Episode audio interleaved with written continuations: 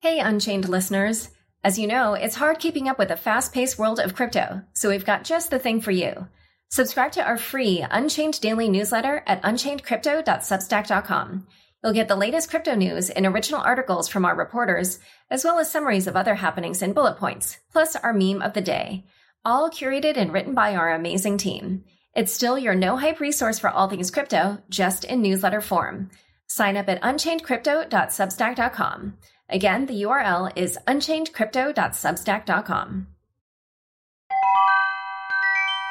Welcome to Forbes Podcasts.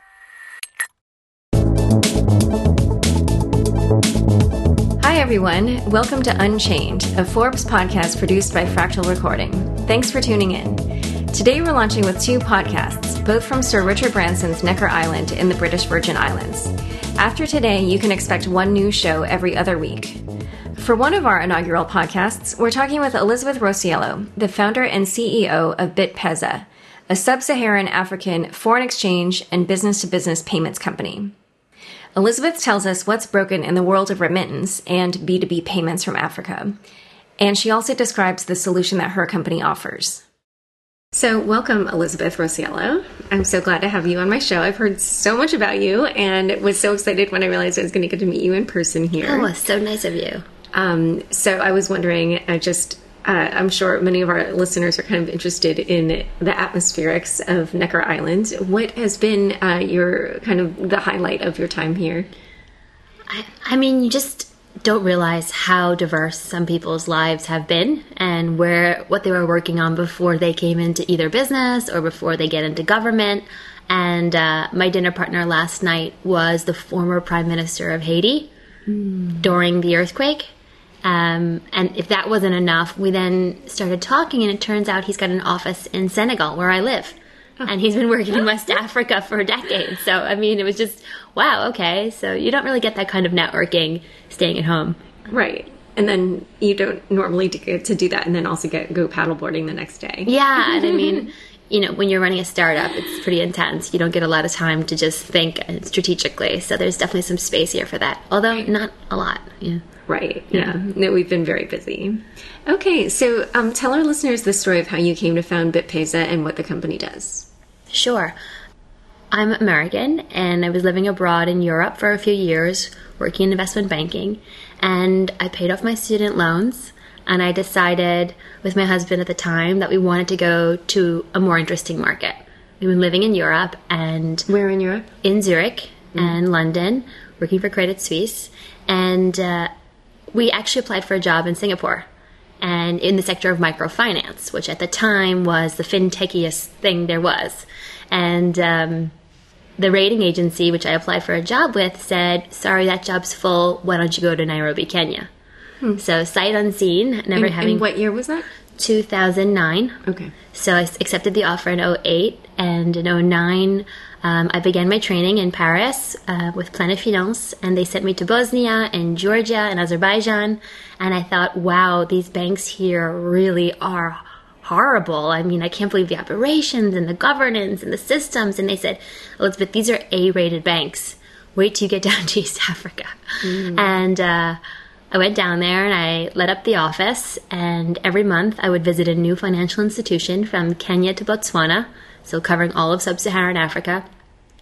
And doing everything from interviews with the governance, the governance teams, so the executives, down to the branch officers, uh, talking to the customers in the field, whether they're an urban trader or out doing agriculture, looking at their credit products, looking at these million dollar management information systems. That's an MIS system. What's that? That's the that's the nuts and bolts of how the bank runs. So for small banks, it's everything. If you don't have a good one, you don't know how many customers you have. You don't know whether they have loans, when when they were taken, how much they've paid, how much interest you're how how efficiently you're operating, which branches are doing better than others. And if you do have a good system, it can make a huge difference. So for the systems that really integrated with mobile money, which at the time was really coming up, um, you saw operating expense ratios drop from 70% down to closer to 10, which would give them an A rating. Um, so for me, it was really interesting. Wow. Always, you know, you could be in the coolest market with a really innovative governance team. Um, you could have a great customer base, a really cool product, but honestly, if you didn't have the efficient back office, it wasn't going to work. And if you couldn't manage, collect, sort, and risk, identify the risk of your data uh, and all those things, then you really had some big problems. So that was really interesting to me. And I started to move away from doing the ratings to, to kind of interpreting the ratings for investors. And by investors at the time, those investing in the microfinance space were social investors.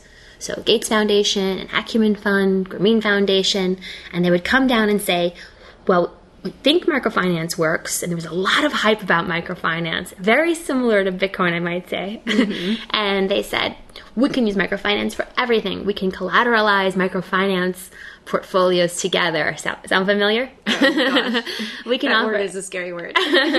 we can offer credit back, uh, credit guarantees from big banks like Citibank or Deutsche Bank that don't even do microfinance. You know, all this kinds of cool stuff was happening, and it's going to save the planet. And what we realized afterwards, after the bubble died down, was it can do a lot of things. It can be a really helpful tool, um, increasing financial inclusion and um, growing economies, but it's not the end all be all. And there were some really great learnings that came out of that. And one of those things that I learned was to really make a bank or a financial institution or a product work in a region where there's very little infrastructure. You have to have your you have to have invest in technology.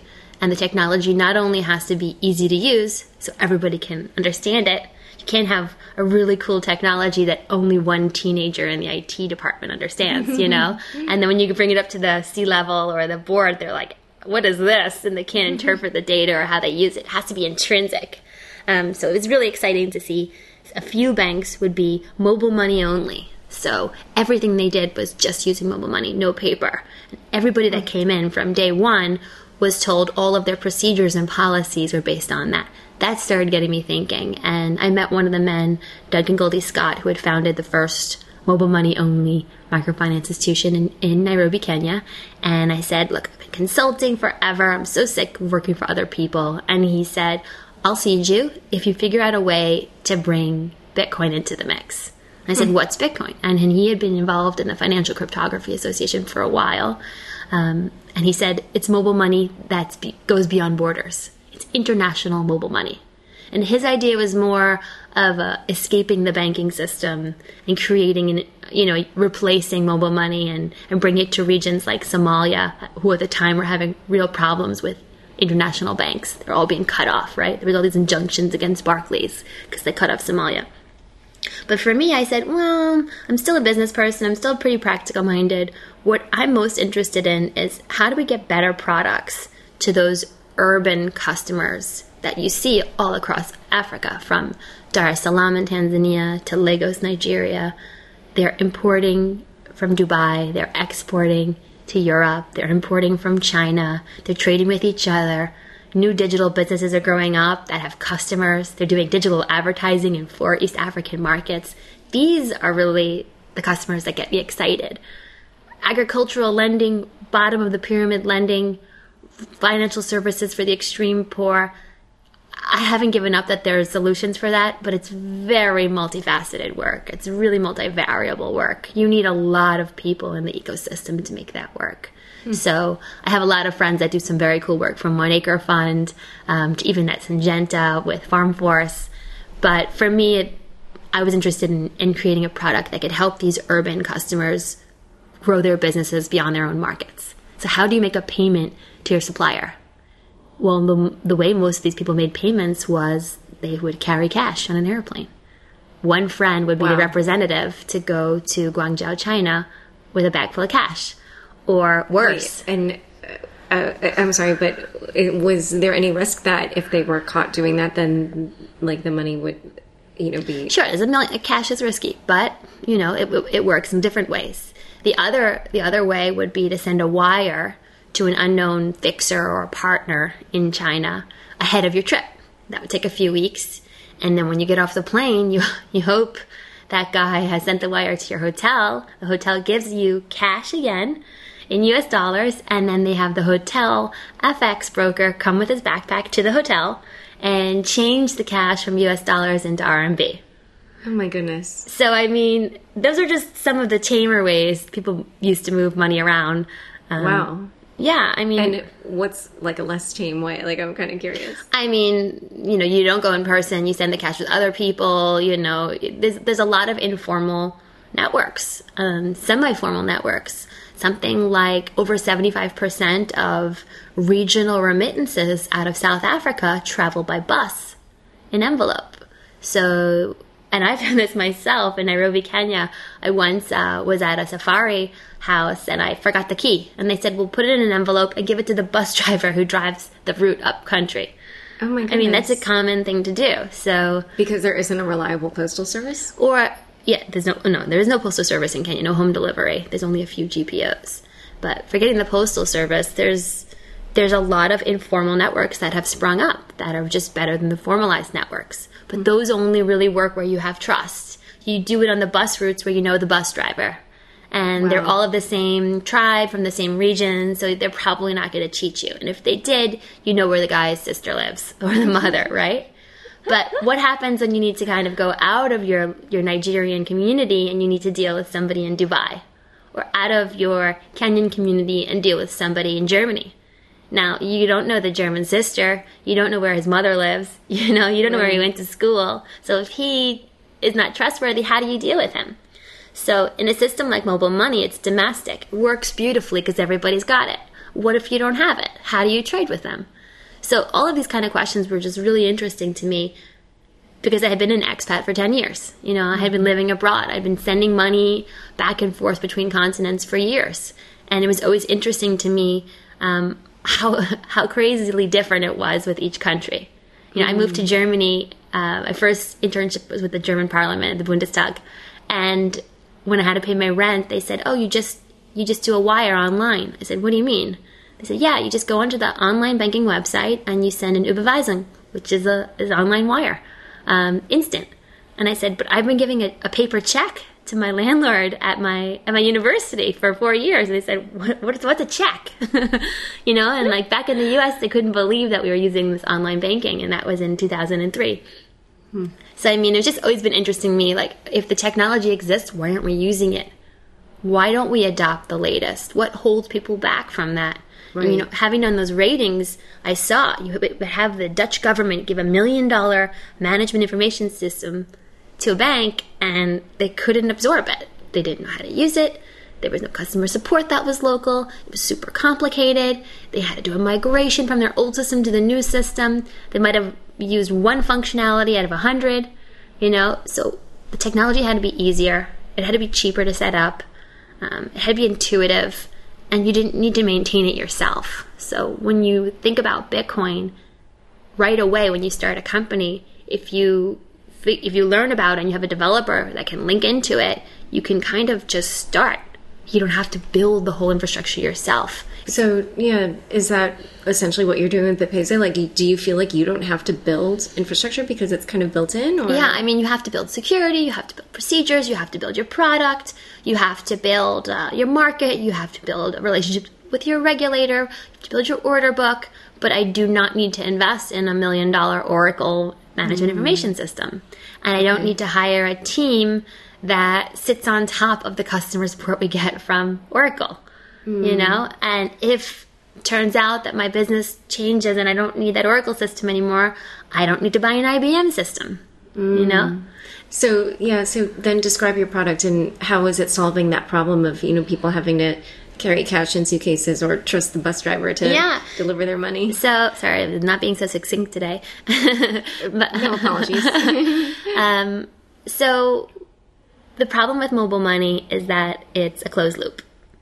And the problem with the Oracle systems and the, the microfinance bank management information systems are that they're closed loops. So a Ugandan microfinance bank wants to do a transaction with another. Let's say they actually wanted to manage their treasury and they wanted to kind of make transactions like real banks do. They wouldn't be able to because you can't make a transaction out of the system to another system. They didn't have SWIFT for microfinance. You know, correspondent bank relationships were only really given to the top banks in these markets. So those banks were just islands amongst themselves. And sometimes they would use mobile money to make payments between them.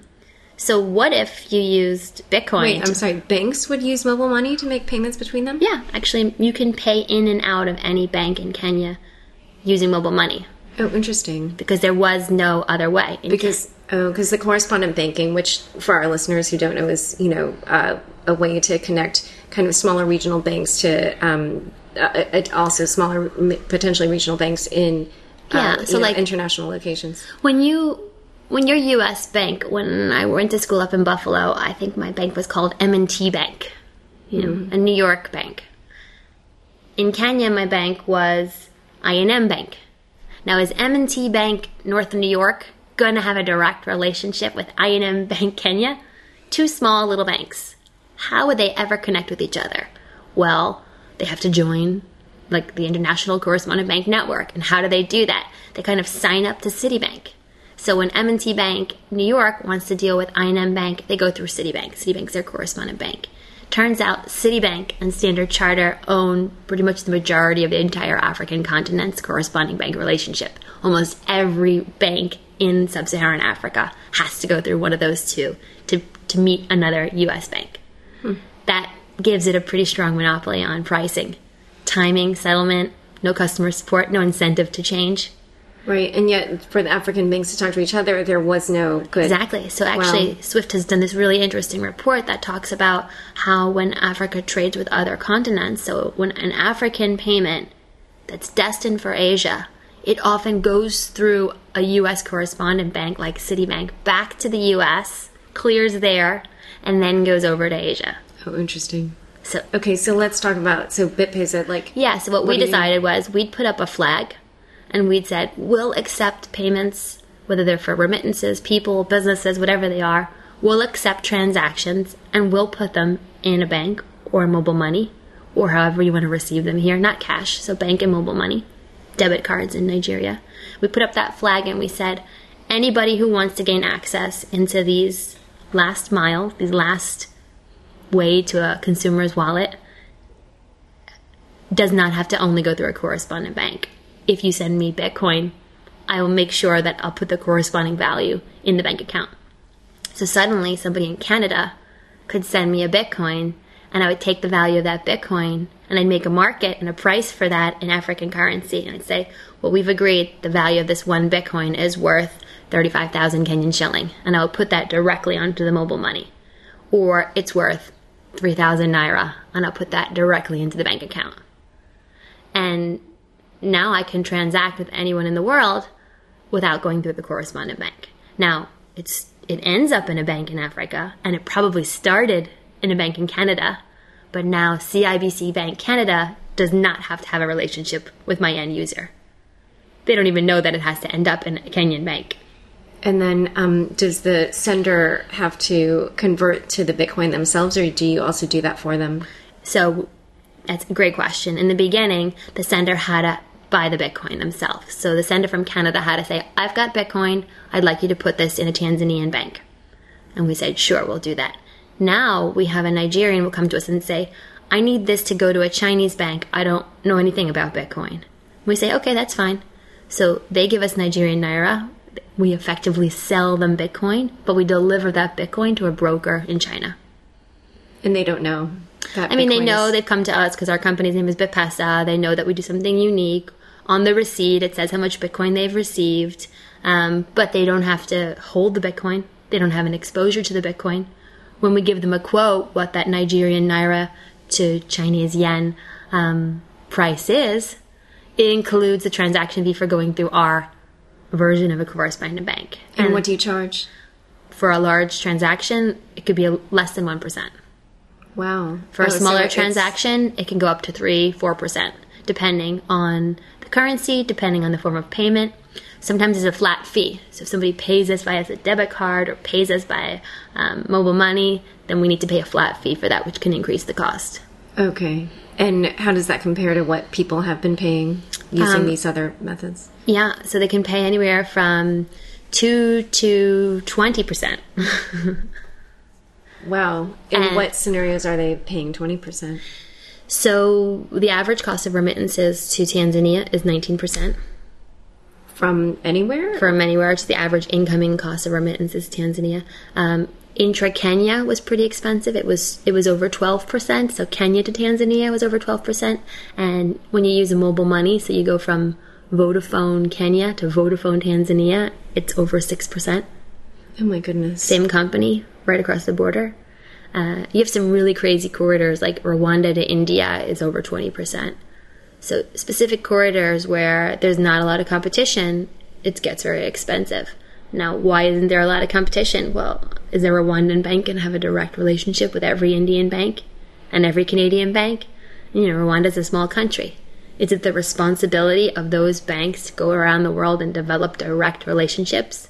What if they use a different management information system? What if they have IBM and everybody else has Oracle?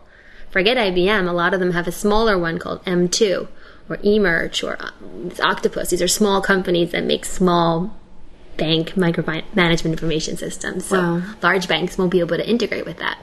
So, who are your clients?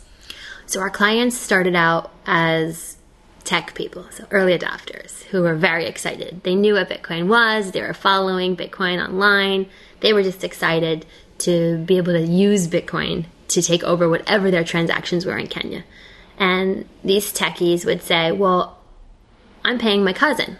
You know, I, I'm living in Canada. I'm a software designer. I know about Bitcoin because I'm in the tech world, but I do have to pay my family member once a month.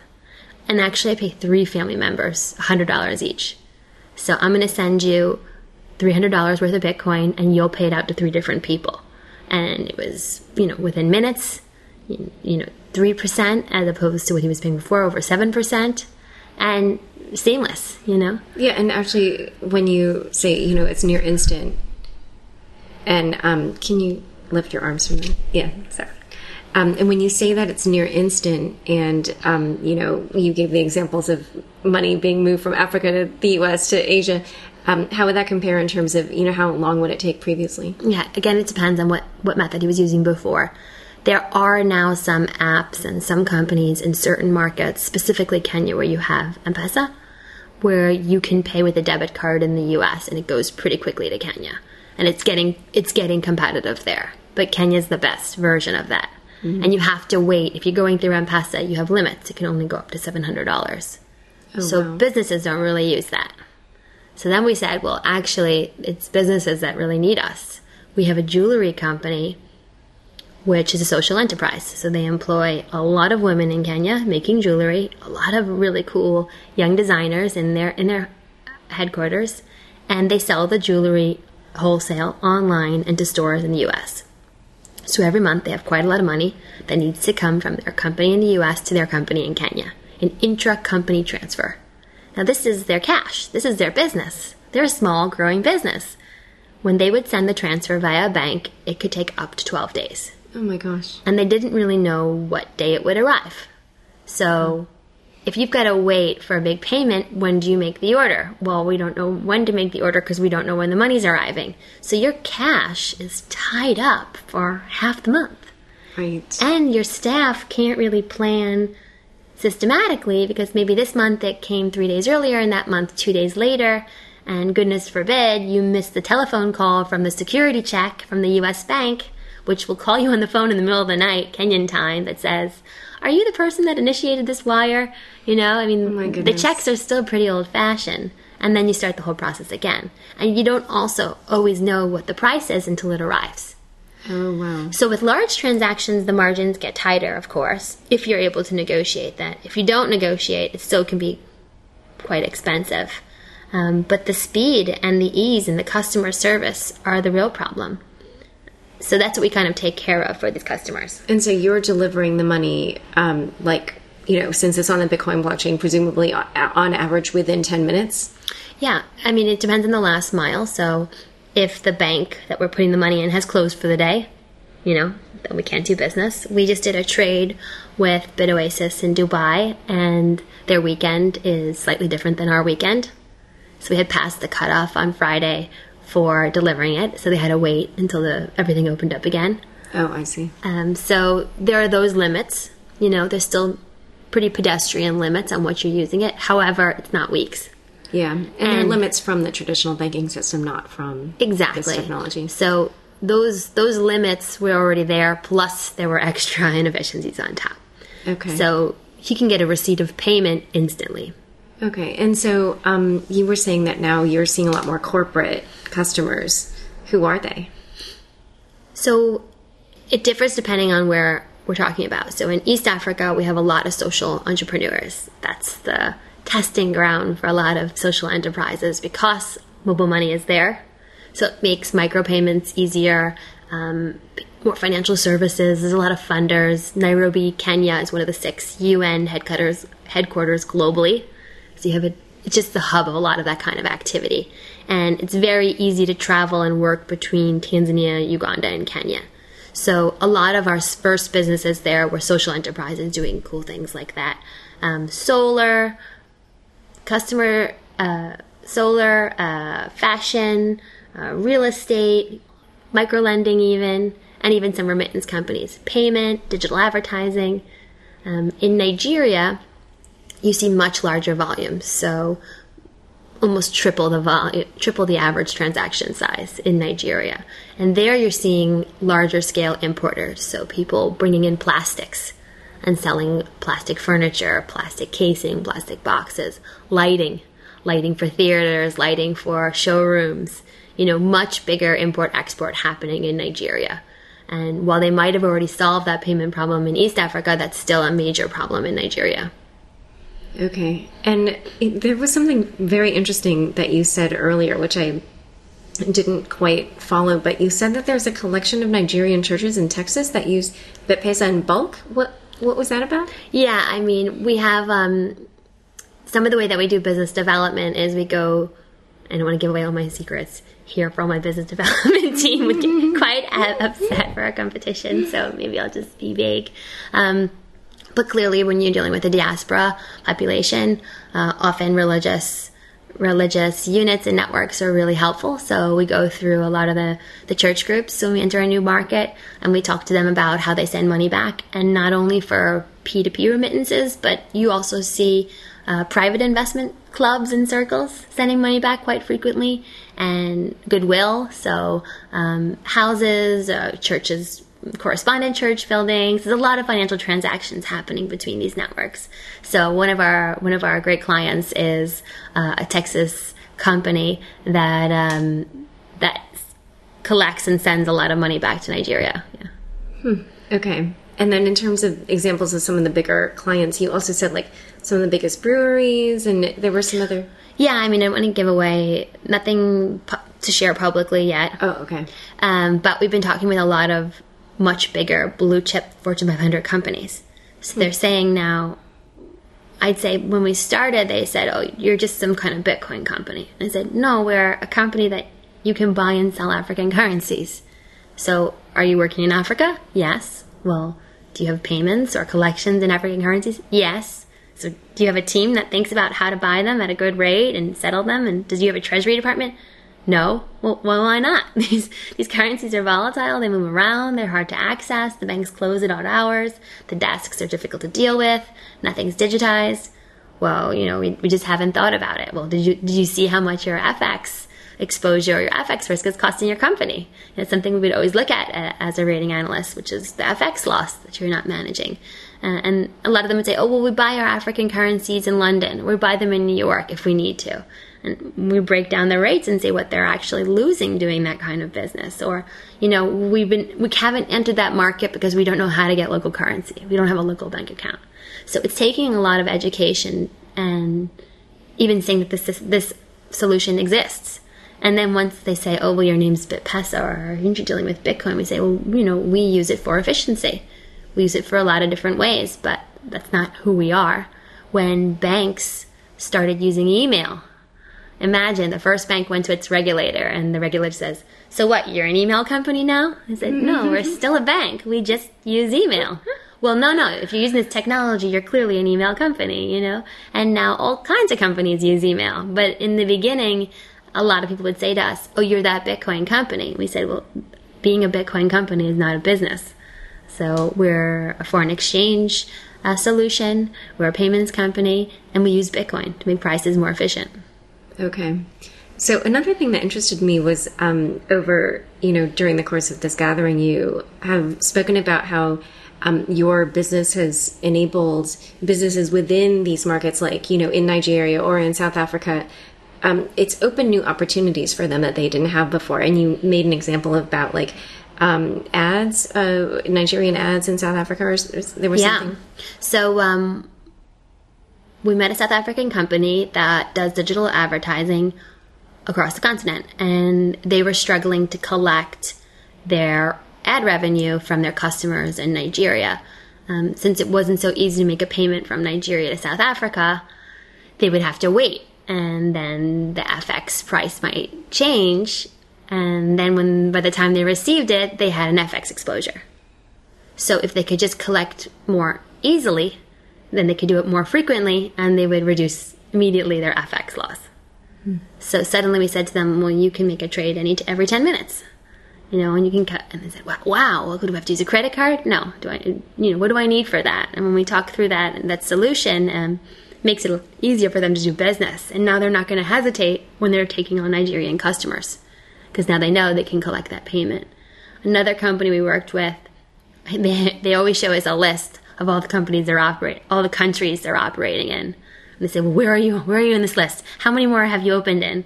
Because um, they were really excited to take a customer in Tanzania because they knew that they could then uh, collect payment from them using us. Okay, so tell me how you got BitPesa off the ground. You started and you were mostly dealing with retail customers, and then you said eventually you moved on um, or found that you know there was more uh, work with the enterprise. How did how did that evolution happen? Yeah, so when we first started, we were really looking at the largest chunk of egregious fees, and that was remittance fees coming into Kenya. And there was a lot of interest from the World Bank and CGAP, which is a microfinance uh, think tank and body. And, and we said, hmm, let's target that. So when we first did our, our pilot, and we're two years live now this month, and uh, we went up to the UK and we met with immigrant groups there and diaspora groups there. And, we talked to them about. And we tested the product and we said, okay, this will be used for a P2P service, sending money home. But people's behavior was difficult to change. Yes, they were saving some money, but it was still difficult for them to get used to the new behavior. And they still needed to have a way to change their British pounds into Bitcoin and you know we weren't going to be able to do both ends otherwise that would me that would mean me being Ali and Susie at the same time. You know I'm Susie I need to find my Ali you know I need to find somebody in those markets. And it was very easy to start a business doing that but you didn't have as many people doing it. There was a lot of hype about Bitcoin a lot of companies saying they were going to do these things. But when it came down to it, and I had my team call them up and say, let me see your API, let me see your platform, what does your KYC and AML look like? You know, let me see your policies and procedures and let's have a relationship. They just weren't ready. So we found ourselves working really hard to make sure we were ready in our markets, but it was difficult for us to find those brokers. At least brokers that were very easy to use from individuals. But when you went up a little bit and you looked at businesses that were really struggling, they had a lot of incentive to change their behavior. And the, the brokers that were serving those big businesses were much more professional. Hmm. They were licensed, they they had great treasury desks. They they would settle and price instantly. You know, as the margins and, and the sums get bigger, you suddenly find more professionalism earlier on. Now, I would still love to serve that P2P space, but I think the whole ecosystem has to mature a bit more. And we're doing that in some markets, and, and that's coming around. So, for the last two years, what we really wanted to focus on is building building an easy, seamless, frictionless way to get access to the currencies in the markets where I operate. And anybody who wants to link into that can do it easily and even for free. And did that mean um, creating, establishing banking relationships in every country that you operate in? That's our model. It's a little bit heavy on the infrastructure, but coming into a country, and let's talk about the second part of regulation, which is approaching a regulator and a government and saying, listen, we're using this new kind of technology, but don't freak out.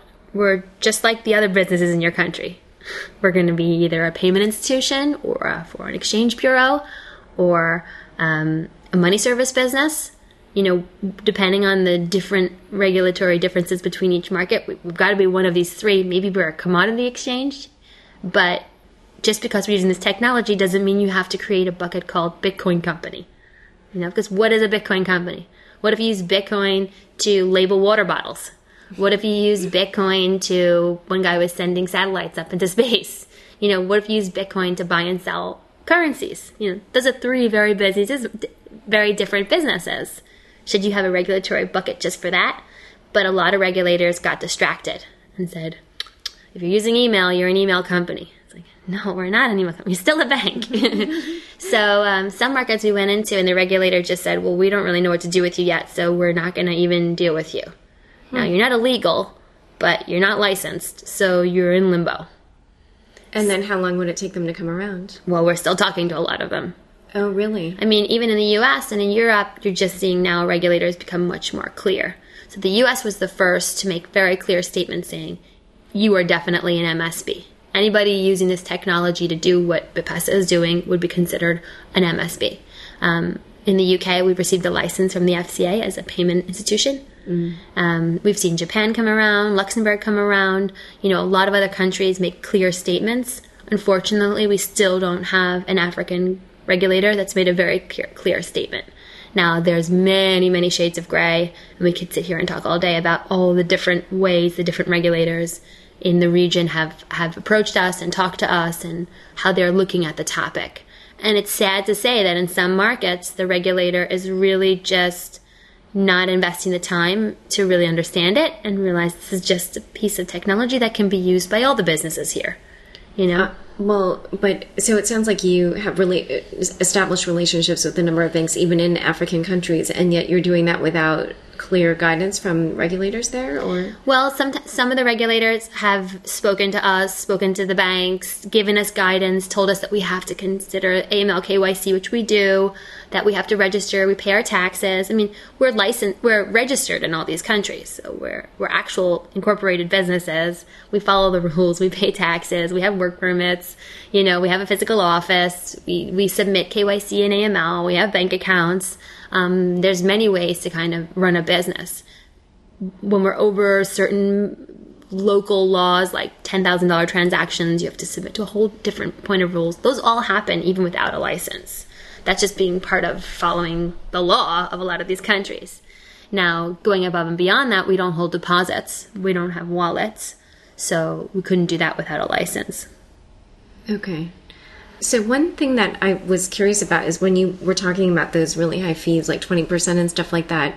Um, you had mentioned something earlier about a study that talked about how if Western Union or MoneyGram enter a market first and make a deal with the Postal Service, then they will end up not only with a lion's share of the market, but then um, the prices in that country will be rather high. Um, yeah.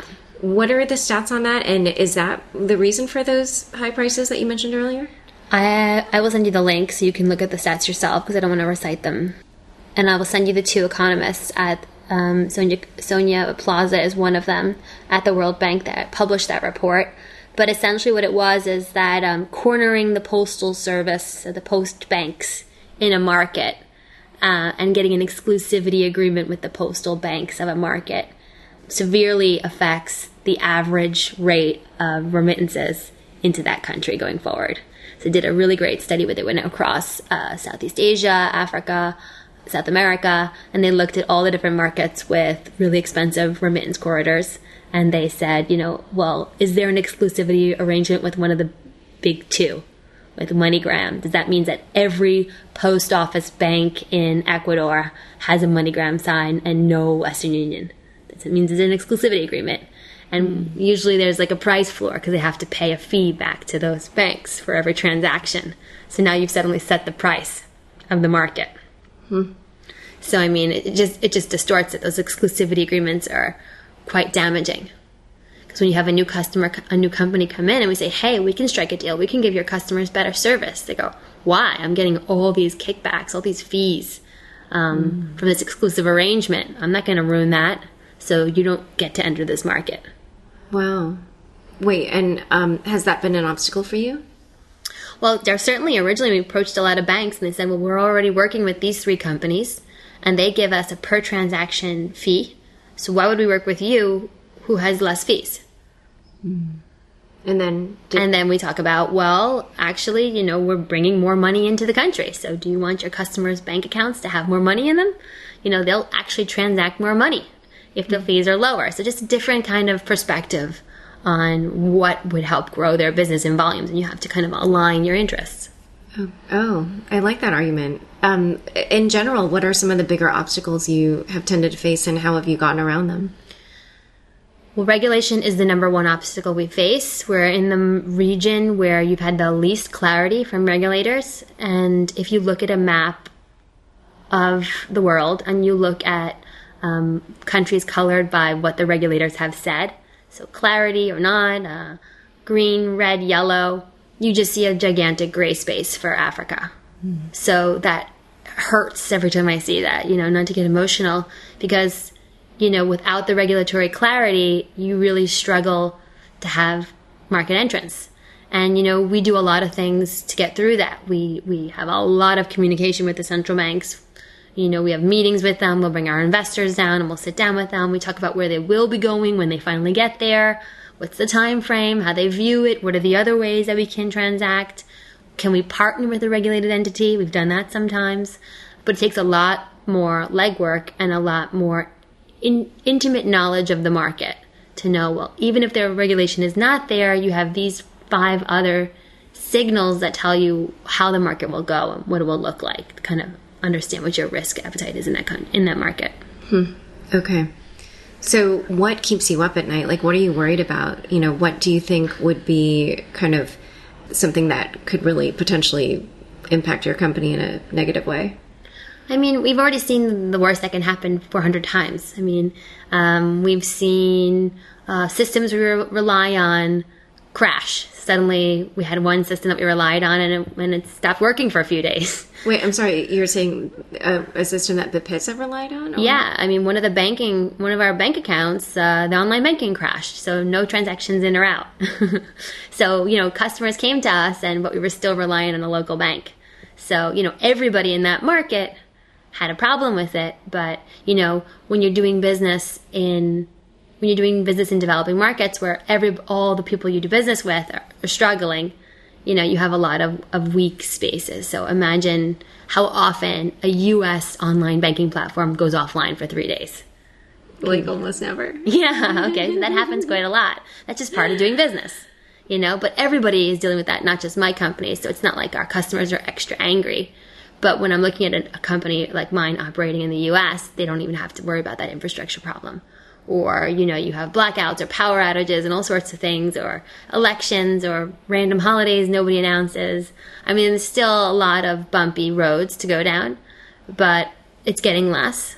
And i think their demand from the customers for a simple digital product that's user centric is high. And so that's been exciting. And um, the reason that you keep your money in those local currencies is to protect against volatility in terms of the price of Bitcoin? I mean, we're a dollar company, so we have our accounts in dollars. We also have accounts in local currency for sure, but we don't, we use Bitcoin for settlement. That's it. We use Bitcoin as a debit card almost. We don't have a debit card. Uh, we pay people with our Bitcoin debit card. We trade it into Bitcoin to make a payment and then we cash it out. Um, we keep local currency because our consumers need payouts instantly, and the only way for that to happen is us to have the local currency there. Okay. What's a customer success story? Like a, a story from one of your clients that has really touched you? Yeah, I mean, we had we have a few actually. We just put them up on the website. We have this company that was growing in in Nigeria, and um, they suddenly were struggling to make salary payments abroad the way that they've been making payments before was a third party PSP, like a payment service provider. It, it wasn't working anymore price wise, their system was down, and they really were just like, what do we do? And they knew nothing about Bitcoin. And their friend somehow knew our knew our employee in our Lagos office, one of our employees, and they come to us. They go, "I don't know what you're doing, but I just need to make these salary payments." And they were getting desperate, and their employees abroad were like demanding that they make those payments. And they just came to us and said, "What can you do for me? You literally don't have to know anything about Bitcoin. I'll just show you what to do. You're going to send me a Nigerian bank transfer, and I'm going to make that payment." And they said, "Well, what did you use? Did you have a Visa card?" I said, "No." You know, did you did you make a big bank international wire? No You know, how did you do it? Did you use PayPal? No. so here's a solution, and it's actually quite simple. Um, and that gets us exciting that we're, we're helping companies solve problems that they have, and every kind of company will have this problem. Okay. What have I not asked you that you'd like our listeners to know? Hmm. I think the size and the opportunity in the African market is constantly underestimated. You know, there's still this aura of oh, scary or oh, so crazy and wild, and maybe I haven't done a great job by telling you extreme stories. But it's a beautiful, diverse, enormous continent, you know, and everybody says you know what's happening in Africa. And there's this great Facebook page called Africa is a Country that like makes fun of the idea that Africa is just one place, so small. I mean, I lived in Kenya, all the way in the east of Africa, for almost seven years, and now I'm in Senegal, which is all the way on the west, and it's like I'm in a different planet. And I've lived and worked in many, many countries in between. So I'm just constantly surprised how many big global companies are just now thinking about how to enter the market. Mm-hmm. Now you have some really big ones that have been there. Uber, for instance, has expanded rapidly across Africa. And thank thank you so much, Uber, because it makes my life a lot easier when I come into a country to be able to use my Uber account, kind of consolidate all my expenses really easy no matter where I'm traveling. So I mean that's been awesome and they've done great. And I think, you know, there's just this fear factor you know people don't travel there as much on vacation they don't have relatives there as much uh, they don't hear about it as much so there's not a lot of African owned media coming out that reaches the global space. So, you know, stories are really hin- tinged upon disease and war and all that nonsense. So, so people don't really think, well, this is a market I want to expand to. So we're, we're really excited to be part of a movement making it easier for people to do business in the region. Great. Well, thank you so much for coming on my show. It's been such a pleasure. Thanks, Laura. Thanks for joining us today. If you're interested in learning more about Elizabeth and her work, check out the show notes, which are available on Forbes.com. And please review, rate, and subscribe to the show if you like what you're hearing. Thanks again.